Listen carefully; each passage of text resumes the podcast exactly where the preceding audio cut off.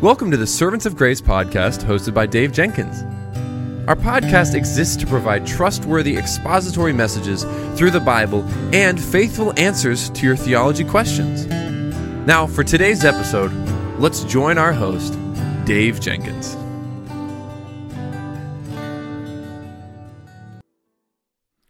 Well, welcome back to the Servants of Grace Theology segment. My name is Dave, and I'm the host for this show. And on today's episode, a listener writes in, they have a great question. And the question is, why is the truth of the bodily resurrection of Jesus so important? This is especially important as we are about to celebrate Easter, uh, the, that is, which is focused on the resurrection of our Lord.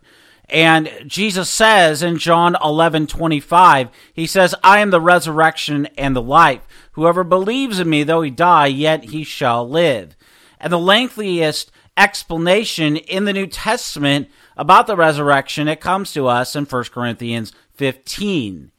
And the whole chapter of 1 Corinthians 15 is about how if Jesus did not bodily rise in victory over death, then Christianity is false and dreamed up by liars to give uh, false hope to people. And so in in this episode, um, I want to help you examine the biblical evidence about Jesus, the historical evidence, and some arguments against the resurrection.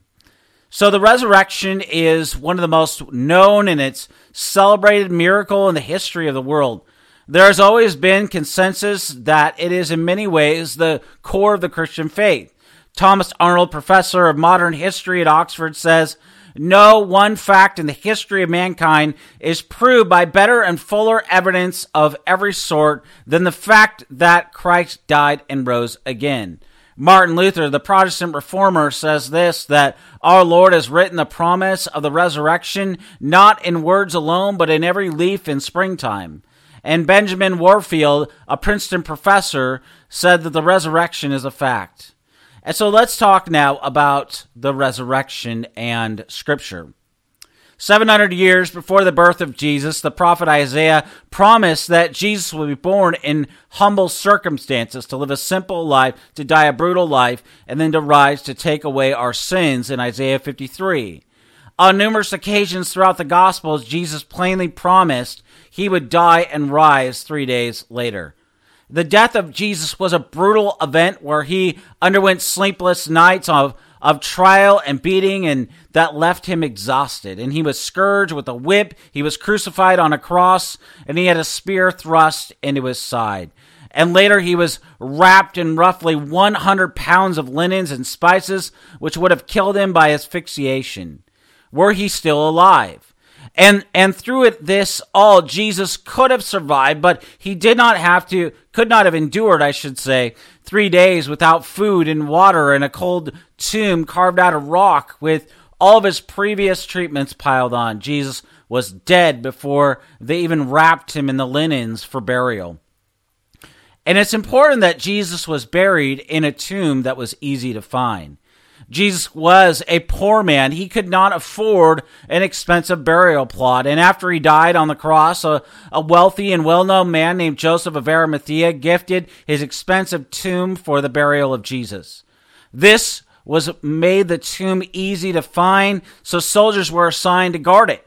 The disciples and the woman who visited the tomb found it empty. They all knew exactly where Jesus' dead body had been laid to rest. Had Jesus not risen from the dead, it would have been easy to prove it by opening the tomb and presenting Jesus' body as evidence.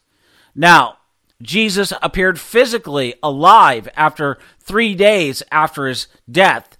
And it's important to say here that the Jehovah's Witnesses, they reject the physical resurrection of Jesus while maintaining that he rose spiritually.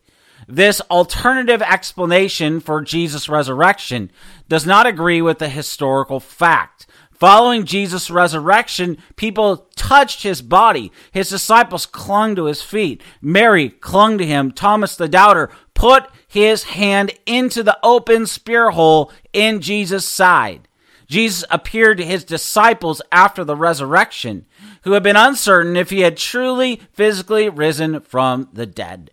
So the scriptures are clear, however, that Jesus went out of his way to prove his bodily resurrection. In John 20 and Matthew 28 and in uh, John again John 20 so there's no credible historical evidence from the period of Jesus uh, to validate any alternative description other than for Jesus resurrection other than his literal physical resurrection as we see in Luke 24 in fact, Jesus' resurrection was recorded in Scripture shortly after it occurred. Mark's gospel account of the days leading up to Jesus' crucifixion mentioned the high priest without making him one. Mark did not mention the high priest by name because he expected his readers to know whom he was speaking about. Caiaphas was high priest from uh, 18 to 37 AD. The latest possible date for the tradition is 37 AD. And so that date is so close to the death of Jesus, there would not have been uh, sufficient time for a legend to develop around the resurrection. And this proves the biblical record of Jesus was penned while eyewitnesses were still alive to verify the facts. And so the resurrection of Jesus is not a legend that was developed after the time of Jesus. We see this in Mark chapter 14. Jesus' resurrection was celebrated in the church's earliest creeds. We see this in the first three verses of 1 Corinthians 15. This statement is accepted as the church's earliest creed, which began circulating around 30 to 36 AD, shortly after Jesus' resurrection. And so the early age of this creed, it demonstrates there was not sufficient time between the crucifixion and the creed for any legend to develop about the resurrection. And also the witnesses mentioned, as I mentioned, were still alive. They were still available to be questioned about the facts surrounding the resurrection. So the early date of this creed also proves that the church did not corrupt the truth about Jesus with fables and folklore like the resurrection. Rather, the early church simply clung to the, the plain truth, the, the simple facts of Jesus' death, burial, and resurrection. Jesus' resurrection convinced his family to worship him as God. James, Jesus' half brother, was originally opposed to the claims of his brother. A transformation, though, occurred in James after he saw his brother's resurrection from the dead.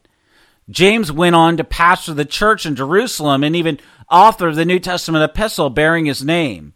He was not actively involved in shaping, eh, he was also, I should say, actively involved in shaping the life of the early church, which suffered and died to proclaim to everyone that Jesus is fully God and fully man. Jesus' mother Mary was part of the early church that prayed to and worshiped her son uh, as God, as was Jesus' other brother Jude, who wrote a book of the New Testament bearing his name.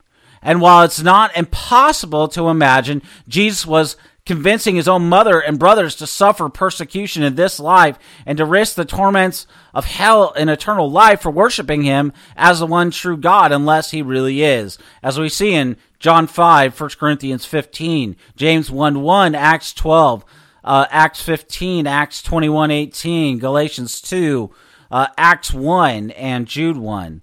Now, Jesus' resurrection was confirmed by his most bitter opponents like Paul, right? Paul was struck down, blinded by the glory of God in Christ. He was converted. He became the most dynamic defender and expander of the church. Had Jesus not risen from the dead, it's absurd to assume that Paul would have worshiped him as God, particularly when Paul rightly believed that worshiping a false God would send one to hell. And so Paul hated Jesus and would have never changed his religious practice unless Jesus had risen from the dead to prove him wrong. And so finally, Paul insisted that Jesus had risen in almost all of his letters in the New Testament. For example, his testimony in Philippians 3, uh, in Acts 7 54 through 60, and in Acts 9, we see this very clearly. And so, having considered some of the biblical evidence surrounding the physical and literal resurrection of our Lord, there's also a, an enormous amount of evidence about the resurrection. We're not going to get to all of it, but here's some of it.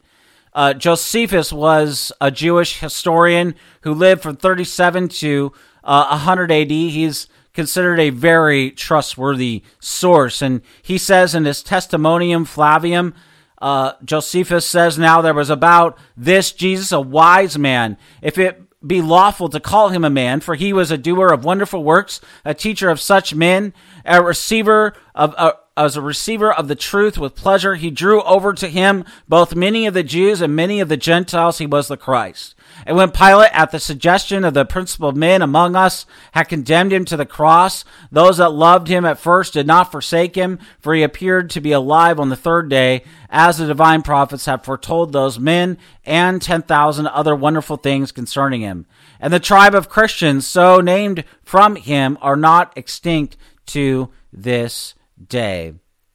And there's a lot more that we could say, but uh, there there's uh, even more to consider uh, about the the glory of Christ. Um, many impartial students have approached the resurrection with a judicial spirit, have been compelled by the weight of the evidence to belief in the resurrection as a fact of history. An example of this can be seen by a letter written by Sir Edward Clarke to Reverend E. L. Macassey. And he says, As a lawyer, I have made a prolonged study of the evidence for the events of the first Easter day. And to me, the evidence is conclusive, and over and over and over again in the High Court, I have secured a verdict on evidence not nearly so compelling. Inference follows on evidence, and a truthful witness is always artless and disdains effect. The gospel's evidence, listen to this, for the resurrection is of this class. And as a lawyer, I accept it unreservedly as the testimony of truthful men to the facts that they were able to substantiate.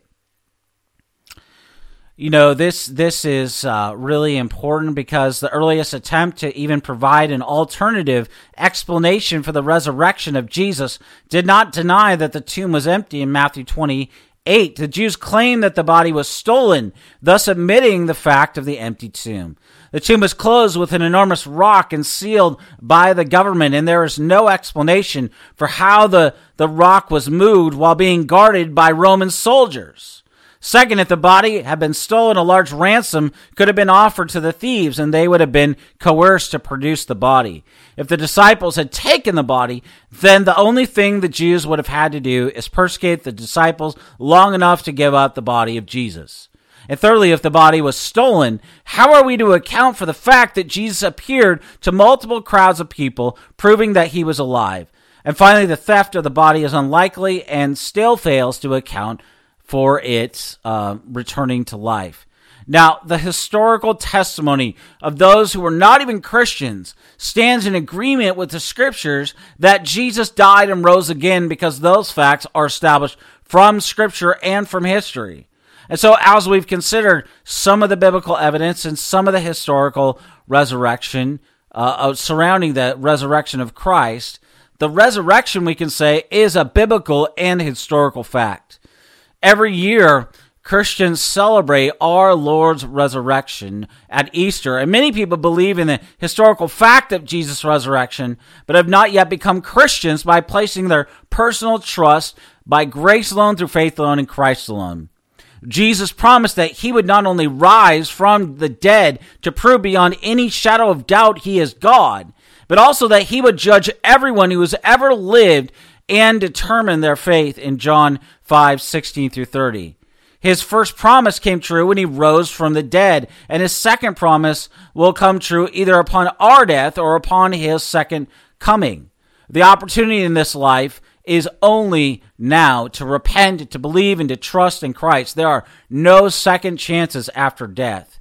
Jesus is more than just a good man. He's more than just a good teacher. He's more than just a priest and a moral philosopher. He is the Son of God and the Son of Man who bled and died in the place and for sinners and was buried and rose again. Forgiveness and eternal life are made possible only through the death and resurrection of Jesus.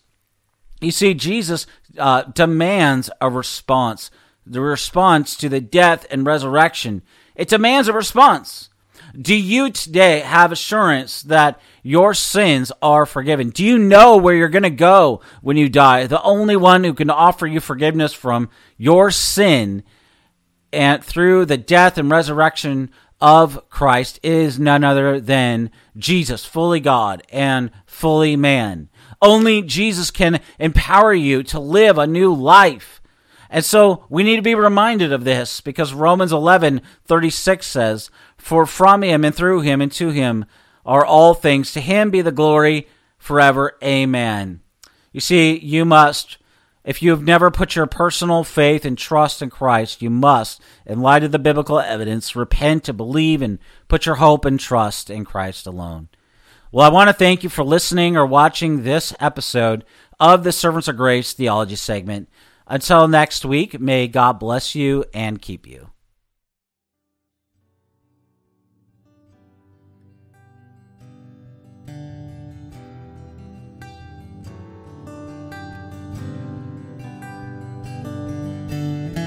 Thank you for listening to the Servants of Grace podcast today. If you enjoyed the show, please subscribe, leave a rating on the app, and share our episode with your friends and family. If you'd like to, you can follow us on Instagram at Servants of Grace, on Twitter at Servants of Grace, or by searching Servants of Grace on Facebook. You can also find this podcast on the front page of our website at servantsofgrace.org.